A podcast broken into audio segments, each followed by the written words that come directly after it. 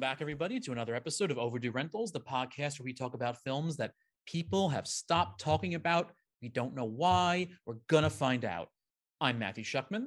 And I'm CinemaBlend's Corporal Mike or, or Colonel Mike Reyes. I don't, I, don't remember uh, Hannibal's rank. So I'm just, you know, I'm trying to do the, the cigar stick here, folks, but I'm And- CinemaBlend's Mike Reyes. And Hannibal, because we're joined today by Sharlto Copley, the one and only Sharlto Copley, who's here to first talk about his new film Ted K, where he's going to be, where he does, where he's going to be, where he does take on the role of the infamous Unabomber Ted Kaczynski. But we are talking about also his ov- our overdue rental choice for today, the A Team.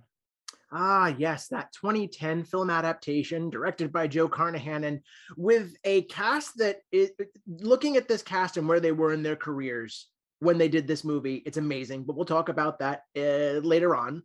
But, you know, just a quick note before we jump in. If anybody wants to, you know, listen to more episodes of us, don't forget to find us wherever you find, wherever you listen to those wonderful podcasts you pull up for your commute Stitcher, Apple, Spotify, wherever.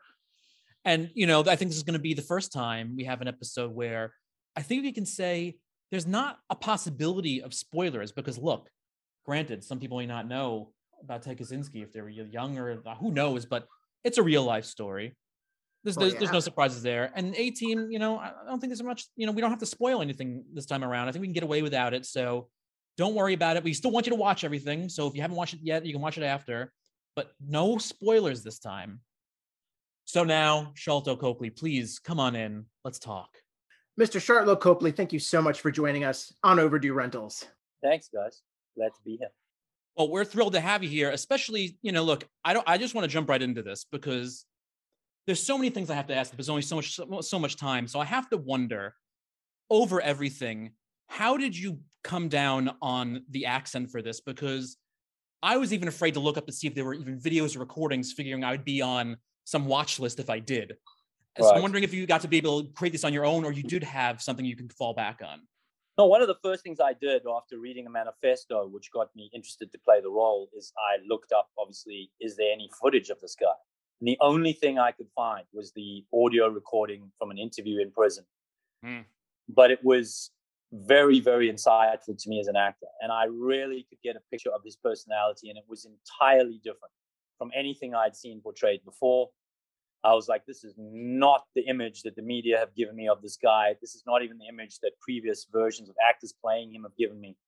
He, he sounds completely different. He sounds like a person you could sit down and have coffee with and chat to, and it'd be interesting to listen to. Hmm. He's, he was kind of uh, uh, nerdily funny at times, you know, obviously super smart and just interesting guy and confident and energetic.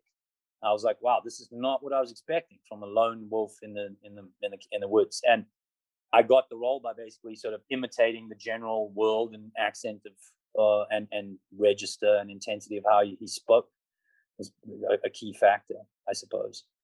Well, what's really interesting about Ted Kaczynski as a figure, and especially just watching a film examining his life, you look at popular media like The Terminator and stuff that you know you he probably you know was sort of influenced by that as well as just his intellect, but there's just these characters like Kyle Reese where you give them a fictional setting, they're the hero, but you take them out of that and put them in the more realistic world, they're more on the lines of of Ted Kaczynski. Yes. Yeah, I think he he definitely I I went in not realizing, you know, thinking basically I I started thinking of him I guess as a villain, I suppose. And then by the end, which is probably the job of the actor in a way, being super sympathetic to his to everything, you know, in a way that surprised me. Let me put it that way.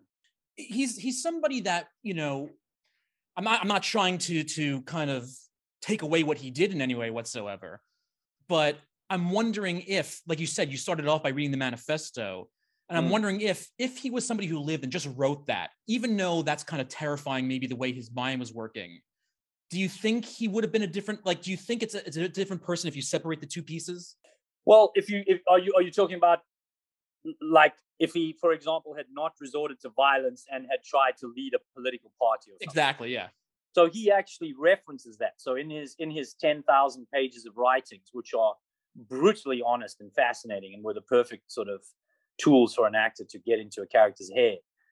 Um, he speaks of considering either becoming a dictator and trying to overthrow society or going and just living in the wild, living out his days as much of a sort of hunter gatherer as he could. He was very inspired by hunter gatherer uh, cultures, Native American Indians, that sort of thing.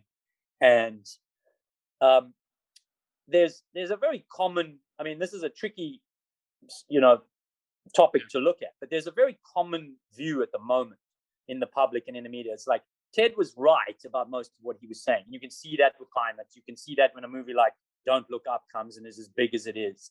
Um, you know, there's this feeling of like, God, guys, we're doomed and we're stupid and we're letting this happen. Like, what the hell is wrong with us? And this is a guy who was saying exactly that. You're doomed and you're stupid and you're not, while you're fighting amongst yourselves with tribes and race and whatever else, the techno-industrial system is leading you to, to an iceberg. He actually has this, this parable that he calls Ship of Fools. But the, the common thread is the violence was wrong. You know, if he, if he just hadn't been violent, then Ted, we could accept Ted, you know, as a society. We could accept Ted if he hadn't killed those three people and made the rest of us shit ourselves and, you know, injured 17. And I, I had that view the whole way through. And then at some point, I found some one of his writings where he makes he makes the intellectual point, which is very I'm still trying to get my head around it, which is that the violence was the very point. Because he says the number one thing that the techno industrial society needs to get you to do in order to get you to submit is that you must not be violent. Mm. It's the only thing it cannot control. Otherwise, it can control you completely. So he goes through a whole personal struggle because he was raised as a very non-violent person. And so it's actually an effort for him to vandalize even a, a logging machine in the beginning. He, he has to like reprogram himself because he's so he's brought up in a good family, good middle class family, good values. He's got good manners in how he speaks, you know. Um, and so he goes on this journey where he's like, look, this system, he, he, he rationalizes and he says, you're not going to get out of this without violence. And you even see people now in movies and whatever on both the right and left in American politics. Well, there's certain situations where maybe you need to be violent to make it, but you start to see that idea coming out now. You mm-hmm. see that, you know, Chicago 7 had that. You know, it's kind of like, well, there's a time where maybe you have to be able to put your body on the line, kind of thing. Starting to just go like, and and so it's it's unpleasant. It's an unpleasant thing to to realize that men and women and mostly men are still as violent as they are and it's sitting under the surface it's right there just underneath the surface you know? those those lines of the ends justifying the means that continue to be blurred. Yeah yeah and as as ted says you know we've we've we've sort of our modern society it's, it's i mean when we say modern it's literally uh, since after the second world war. Prior to that if I look at my father and my father's, and I look at the male ancestry line, literally from my father backwards, the normal position of a man was like there was at least a 50% chance you were going to go to war, either in attack or defense. In almost any culture, in any period in history. That is insane. If you if you go and actually look at it. You know, that was a normal thing. It's like, well, war might happen, son. You know, get ready. Part of what we do as men is we go kill other men. And it's like, really? That, that is so far. That's so foreign to me right now. I'm like, what are you talking about? Like, we kill other men. We don't do that. You know, it's like, you know, 60 years old, 70 years old, that idea of like, no, no, you, you, you're not going to do that. You know, where, where most people in society agree, like, we don't do that anymore, guys. We just don't do this, you know? Yeah. But then you start to see when things, when you can't solve problems with dialogue, then the violence starts to come back up and it's like oh actually this is how we solve our problems when everything else fails and this is why we still have armies and the police and and and and you know so it was a it was a big journey for me as you can tell well it's, it's also very interesting because nowadays especially you know when when ted was caught you know the internet really wasn't you know was in, in, in its infancy. So nowadays where things can get online it's all about you know don't post you know their their their propaganda don't post their messaging. But that's what got him caught. And i'm wondering if there is a reason to maybe think now maybe there are certain things we should investigate that we're not. Well i mean personally i i agree with you 100% i think the the the worst thing you can do and i think societies all over the place are doing this. You know my experience of ted the worst thing you can do is say that somebody like this or even say like a like a, a muslim terrorist that bombs you know just they're crazy people with crazy ideas. You don't want to hear what they have to say. We, we put them in jail and they're not coming out. It's like dude you should probably find out why they're upset. What are they upset about? Like let's have a conversation in the society. Why are these people upset? What is america doing in the middle east? Whatever the topic is you know what i mean what is your grievance exactly? Can i address your grievance? It's like if you're willing to go die for something like like let me hear what you have to say or kill for it or both. Because most of us let's be honest are not you know? Most of us living in society like i'm not to go die for that. I want my cappuccino and my whatever. Now a guy comes along he's like no i will. I will die for that and i will kill you for that.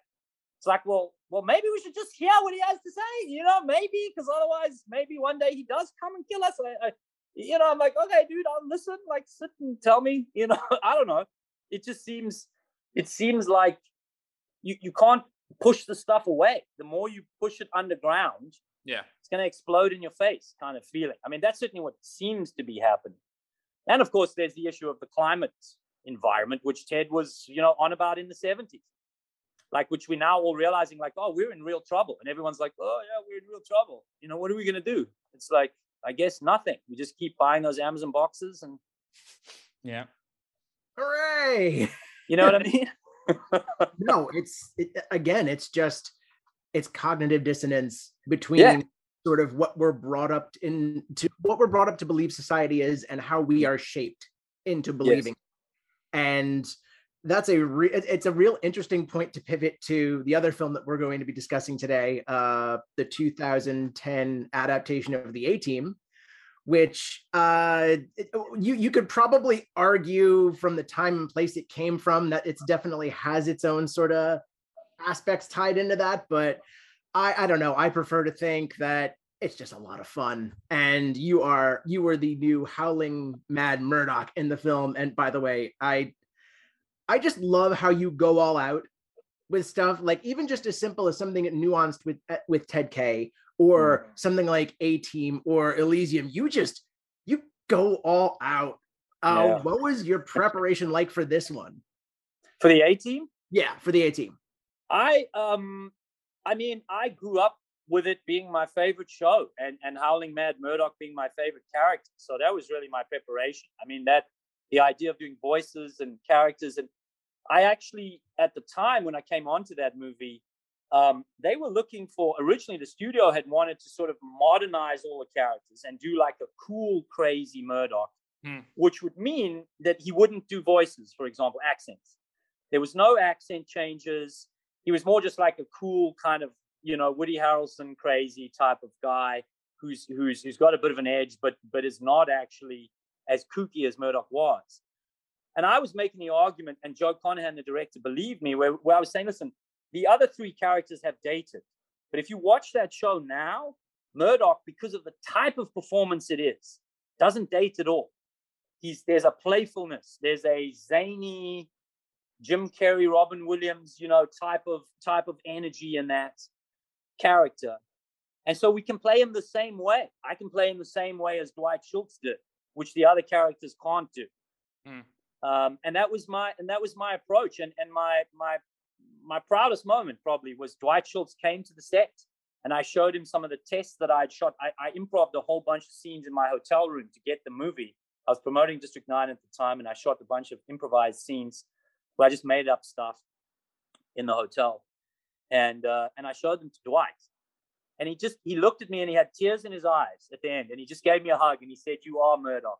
and then he posted on his social murdock uh, social media "Murdock is dead. Long live Murdock." you know which was very very cool of him. And i you know i i was very grateful.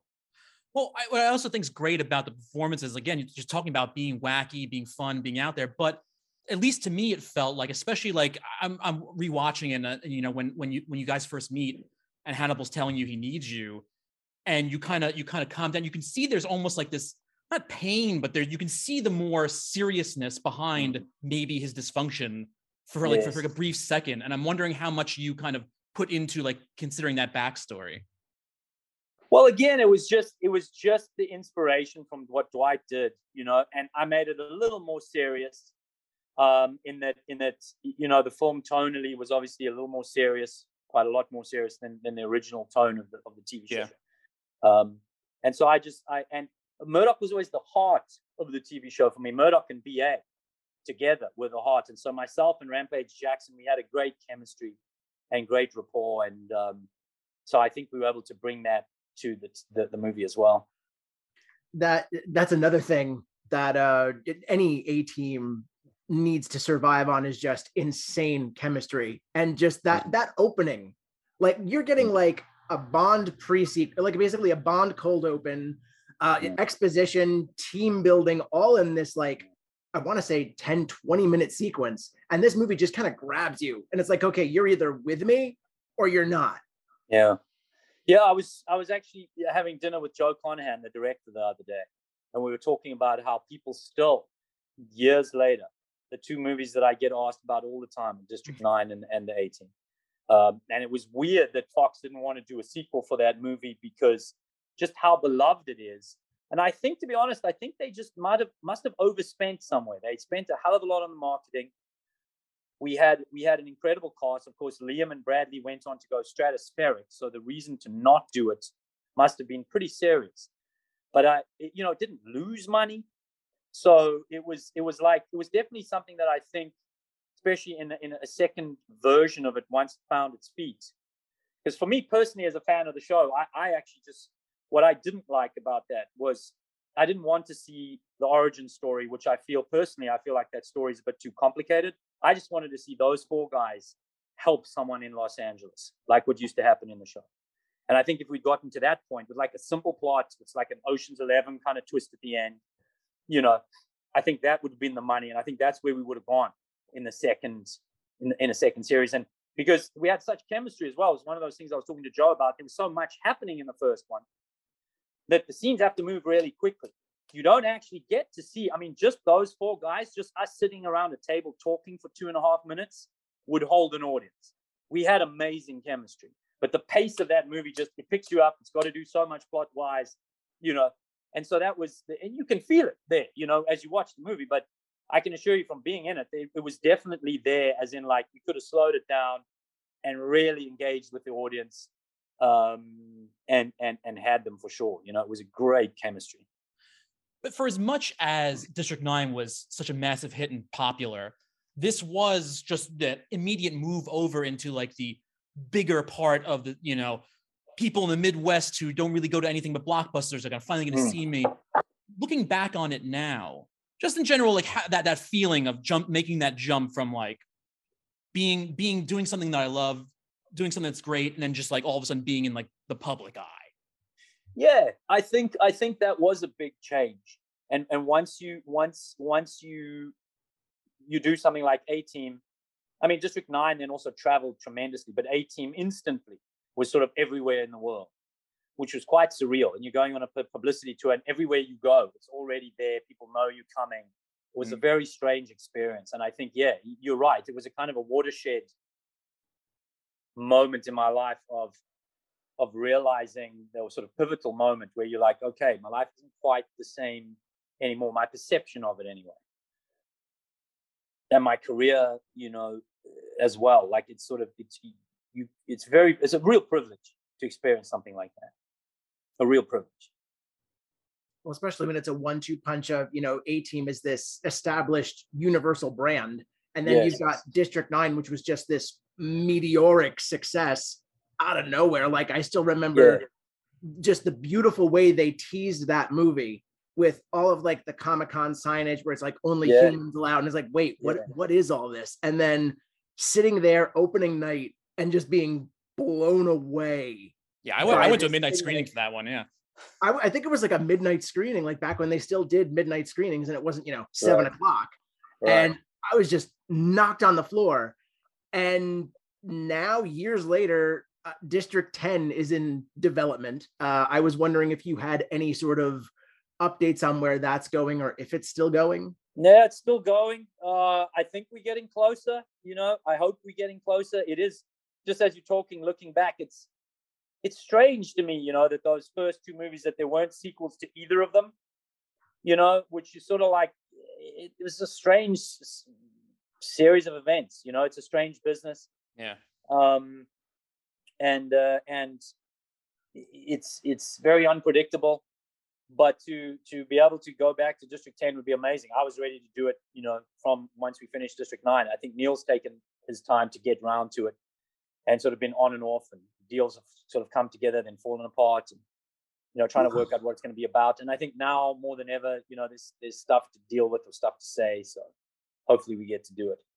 I mean, I'm never going to say you're going to hinge your decisions based on rumors and hearsay, whether it's you know from straight from Neill or if something you see in the news you don't hear first. But is there a part of you that like once you hear about a certain project, like once the you know the possibility of of, of Neill's Alien was a thing, just like maybe I should just hold back a second because I want to do that and I got to make sure I'm open for that. No, no, you just got to go with what commits. You know, that's very much how I do it. It's this is on the table now. If you know something's in the pipeline, like right now, District Nine is close enough. District Ten, you know, that I'll check with Neill if I was going to go away for four months. I'd be like, dude, I'm going. Is this cool? Where are we? What's happening? You know. well, again, so that definitely means it's closer than than it's been. You know. Yeah. Uh I, and yet i i still think back to like halo or robocop returns where it's like oh it was it was right there. And alien especially they had all the concept art laid out. Crazy. Yeah that one they should have done. That that one was was sad that that didn't happen you know? But sort of pivoting back to both well mostly a team like district 9 this applies to but like since we're focused on a team here i want to throw it to that. This was really sort of the the cusp of studio sort of shifting over to you know more marvel movies. Like iron man 2 was the the marvel movie of the moment but this was probably like the last tent pole the last era that sort of these unique sort of movies could come about. I mean even though a team is a, a, a tv adaptation it was like mission impossible where it just made it new and fun again. I know what you mean, and and and also, you know, frankly, it was one of the last times where you would do those huge publicity tours where they take the whole cast everywhere in the world. You know, they spend millions and millions of dollars putting you up in like the biggest suites at the most expensive hotels, just so you can go and do interviews there and meet the press there. You know, and they've increasingly, literally from that movie on, it just had to be a Marvel movie or it had to be, and they just they do that less and less and less. It's like, and now it's going to be like, oh, we just do everything on Zoom. You know. and you used to be able to ride down in tanks, but now it's like, oh well, we'll do like a, a video. Yeah, man. I mean that that premiere was unbelievable. I mean that's one of the highlights of my career. You know, to drive down Hollywood Boulevard in a tank was like it was. You know, when films were still events, which would it, it, really it, it really has turned. You know, the streaming environment is different. Yeah. Yeah. You know, to, to wrap it back around though, to, to leave off on Ted K, um, you know, I'm, I'm very interested in this idea usually where, look, Ted's a real person. Whether or not you're building your own character out of that, it's going to be different than Murdock. But since there is that idea of an unhinged personality, are there pieces that you can pull from an older performance and kind of use and and, and morph into this new performance? No, I don't think so. I think it's just drawing on parts of yourself, I guess. And so the, the commonalities would be things that you draw on as an actor that are sort of within you. Um, I, I, I think it's been an interesting journey learning what I do or don't have in me. Mm. I recently, you know, I've got a daughter, and I recently got an offer for a lead in a film where it was like, and the guy's like beating his son and his child, you know, his kid. Again, the preoccupation with violence in Hollywood. Hello, you know, and I was just like, nah, I don't have that in me. Mm. I physically, mentally, emotionally, I'm not going to do that. I'm not going to pretend. And I think it, it wasn't just having a daughter that changed that. I think it's never come across my my you know my desk before the, the thing of like, so you're going to have a kid and then you're going to play this guy and then he fucks up his kid. And I'm just like, yeah, no, that's where I'm at. Like even fighting with women was always uncomfortable for me. You know, I don't enjoy scenes where I'm like beating up women. It's just fundamentally just something in me is just really uncomfortable. Yeah. And uh, but yeah, I actually got to a thing where I'm like with the kid, it's like nah, no, I wouldn't do it. Doesn't matter how much money you offer me. It's like I'm not gonna be like I'm supposed to be this loving father, and then I'm, you know, terrorizing and beating my child. I was just like, nah. Yeah. And I wouldn't have known that until I'd faced it. You know, I might have thought, yeah, I could do anything. I'll play anything. You know, I'll play anybody. Well, see, that's the interesting thing about the acting profession. And I think it's something that a lot of people don't consider is yeah, there's the human component. And you could read a story where someone says, you know, Will Smith turned down Django Unchained. He turned down the mm-hmm. lead, and anybody could read that and think, oh, he's just doing that because you know he he'd rather play something safer. But then he goes and explains something. He explained it, and he's like, look, I don't want to make a movie about revenge and slavery. Like if it's a movie about love, yeah. he he could make a movie about slavery, and that's what he's doing now with Emancipation. And it's but, just there are those limits as a person where you have to say, mm. is it worth it? Can I do this? Mm. Yeah, there've been a few, you know, and there are a few. If I look back in my career, a few things where I'm kind of like, I certainly wish that I could do more roles that didn't have as much darkness in them. Let me just say that. I, I definitely, you know, um, would prefer to not do those roles, and and I and I, uh, you know, but you got to work. It's one of those things. Well, thank you so much for your time. We love seeing you, no matter what the role, of course. Uh, thank you, guys. Uh, thank you so much for your time. Thank you, guys. Thanks for having me on. Have a good one. Stay well. Bye. Sharlto Copley, ladies and gentlemen. Uh, wow. I'm just, I'm, I'm just, I'm just still in awe of this show and the guests that we have. Well, you know, it's he, he he's one of these people that no matter what he does, I'm just 100% invested in it.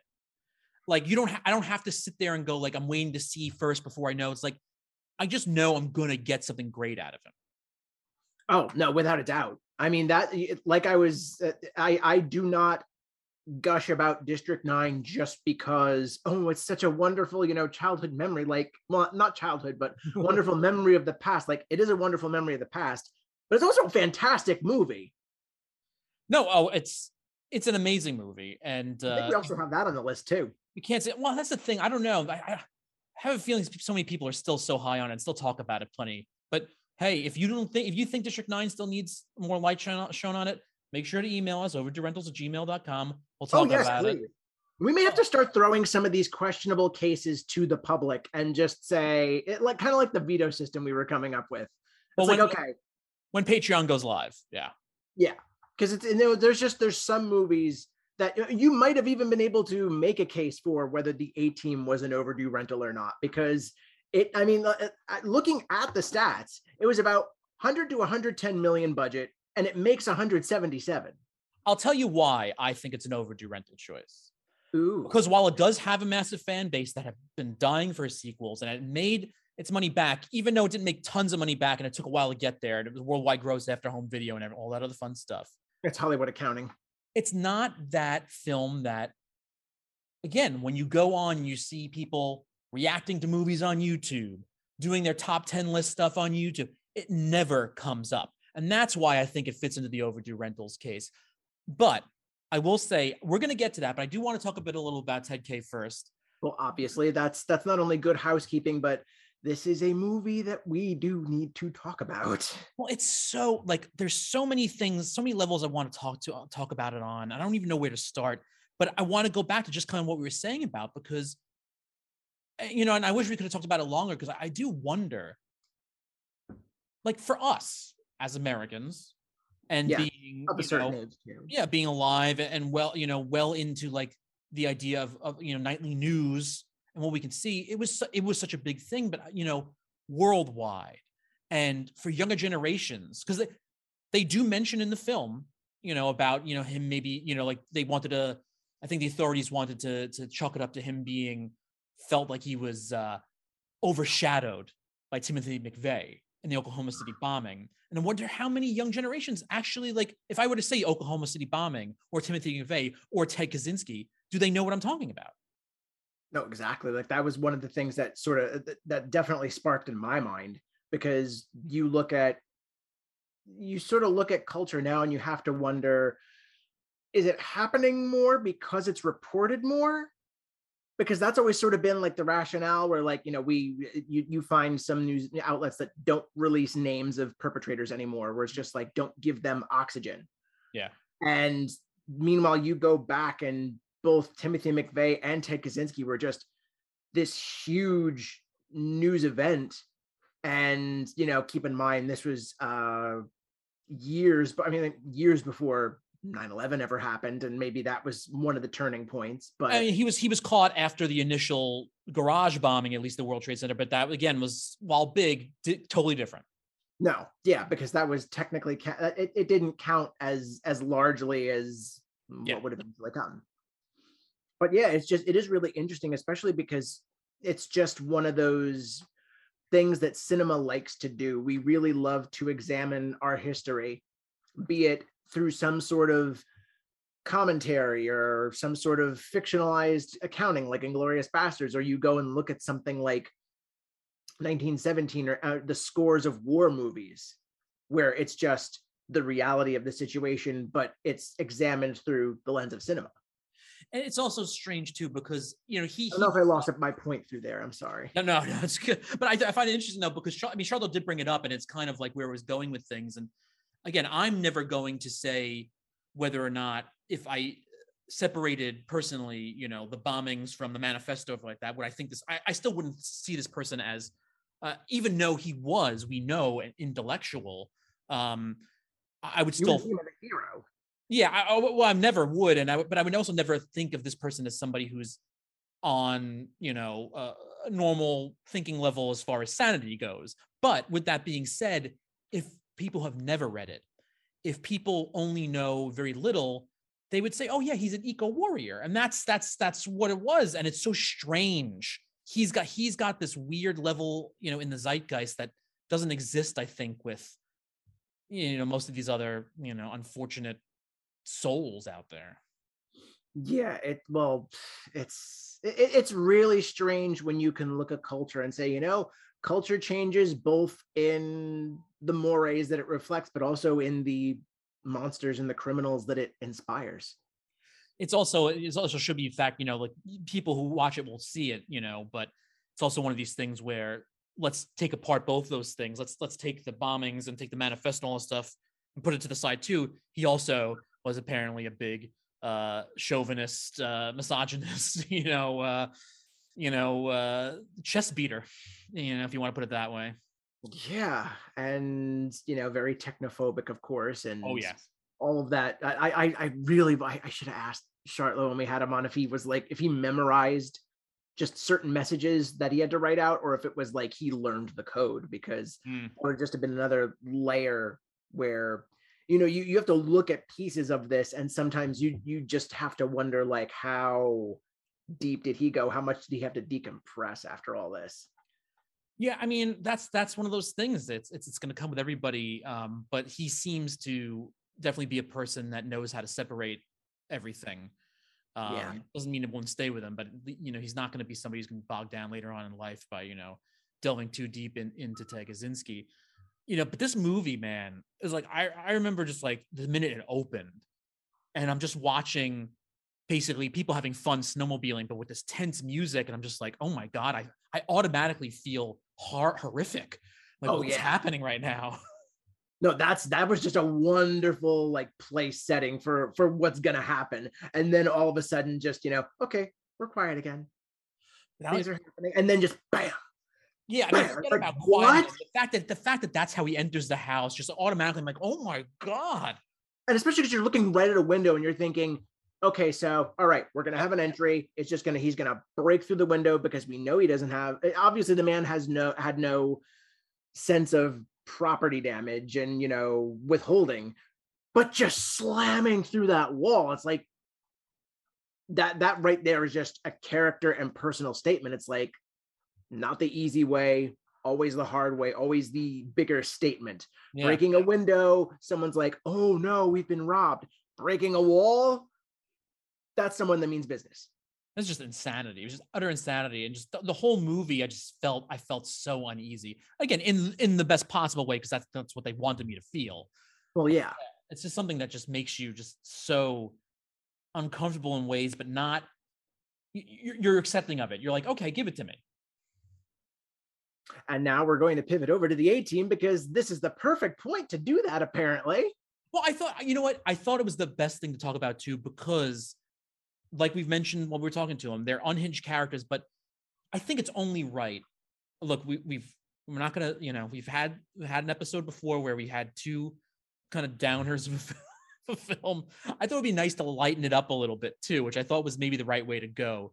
oh, Um, definitely. yeah. But at the same time, you know, the, the double downers can also work because some of the guests that we've had double downers with are fantastic. And um, I don't know if I should name the one that I'm thinking of right now, or I should let people go to our back catalog and guess who. But uh, it's Siobhan Hogan. with uh, somebody who has three initials in their name. Oh, who are you thinking? Oh, I'm thinking of Tim Blake Nelson. Oh, he's definitely one. I was thinking of uh Siobhan.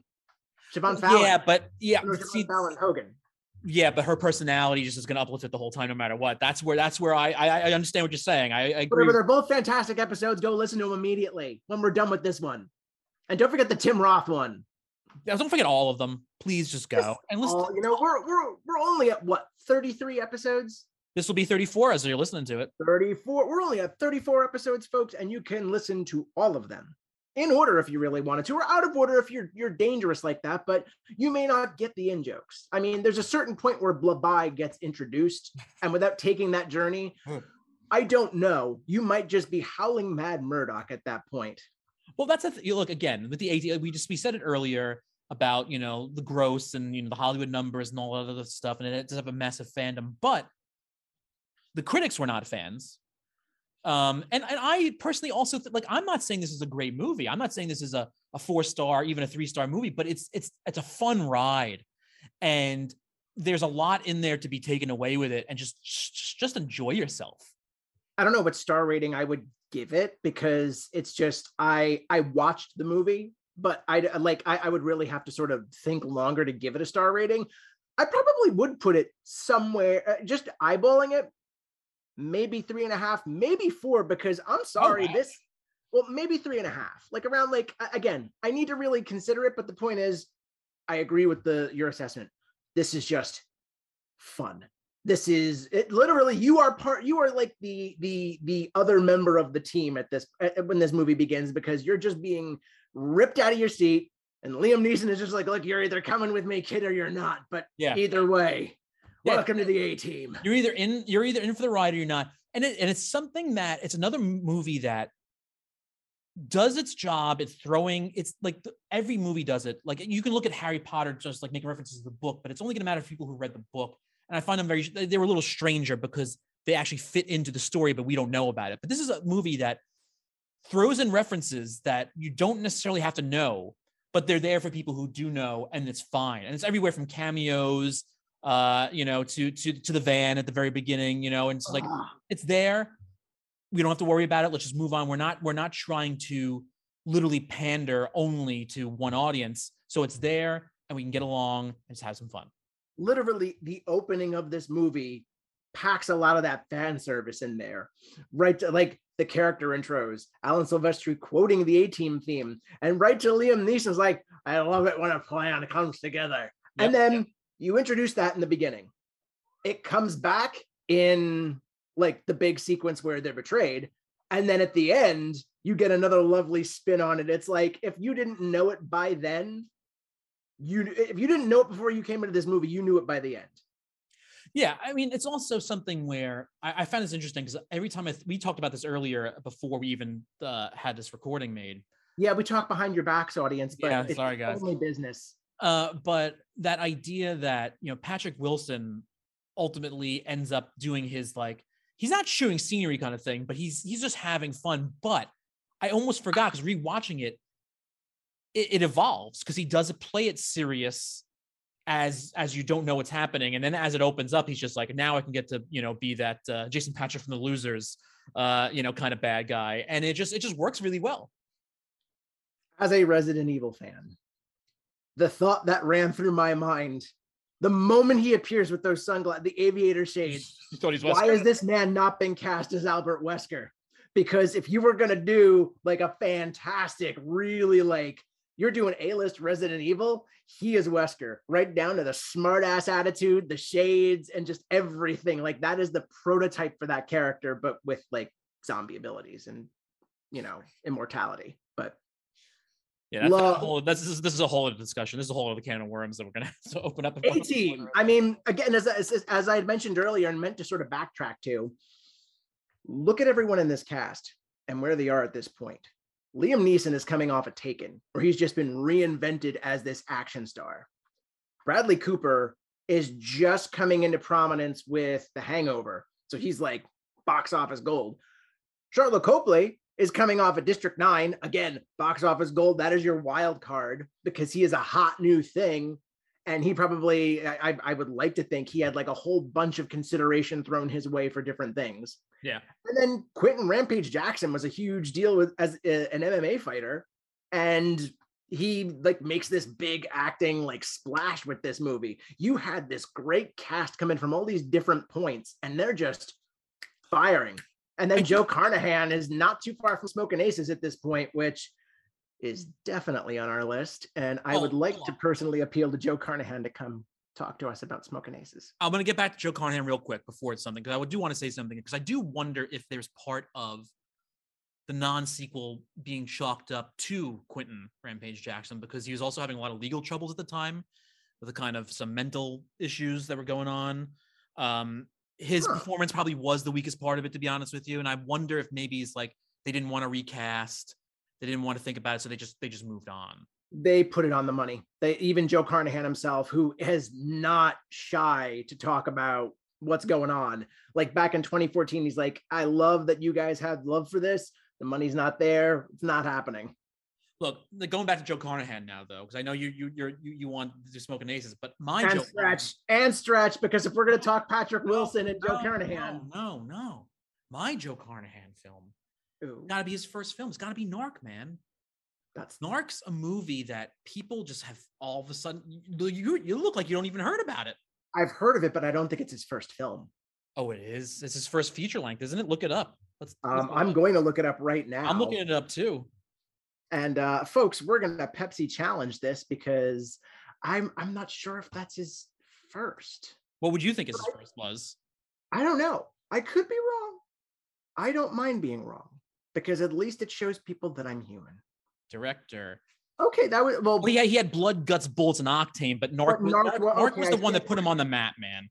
I stand corrected. Narc is yep. the re- the first big yeah, that was for some reason I thought Narc was later, and I don't know why. And I remember, and I remember so vividly, like the discussion was the, the discussion for certain people was either the whole movie or just that opening sequence of Narc was like the biggest thing to people. And Narc's, I think Narc's a great movie, I think. And granted, Joe has done a lot of different level stuff, but it seems like after Smoking Aces, he just went full throttle with everything and I kind of want. I actually still, I still haven't seen Cop Shop yet, though. I know people think it's amazing. Oh, I still need to see that too because it looks like another Smoking Aces. Yeah, and like I want he also did stuff like the gray though, and the gray. He did do, that's true. He did do the gray. Yeah. yeah.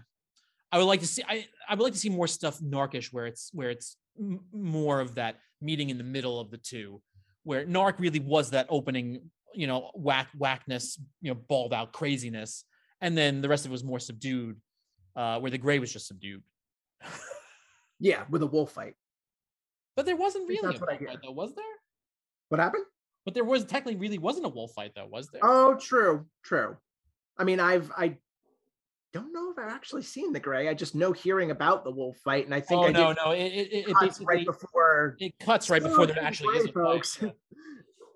yeah it like cuts right before I, I, think i did hear that and then there's like a hint that he might still be alive in the end but yeah there's a lot of there's a lot of stuff yeah i saw that a lot i saw that when i saw that in a in a early pre-screening i remember yeah anyway the 18 18 just it, it's funny that we mentioned oceans 11 during the conversation because it definitely has some of that in the dna of the film wait like it's very much did i did i zone out when did we mention oceans 11 I think Sharlto might have mentioned Ocean. Uh, someone mentioned Ocean's Eleven to my to my knowledge. I remember we talked about Ocean's Eleven during our Tony Todd episode.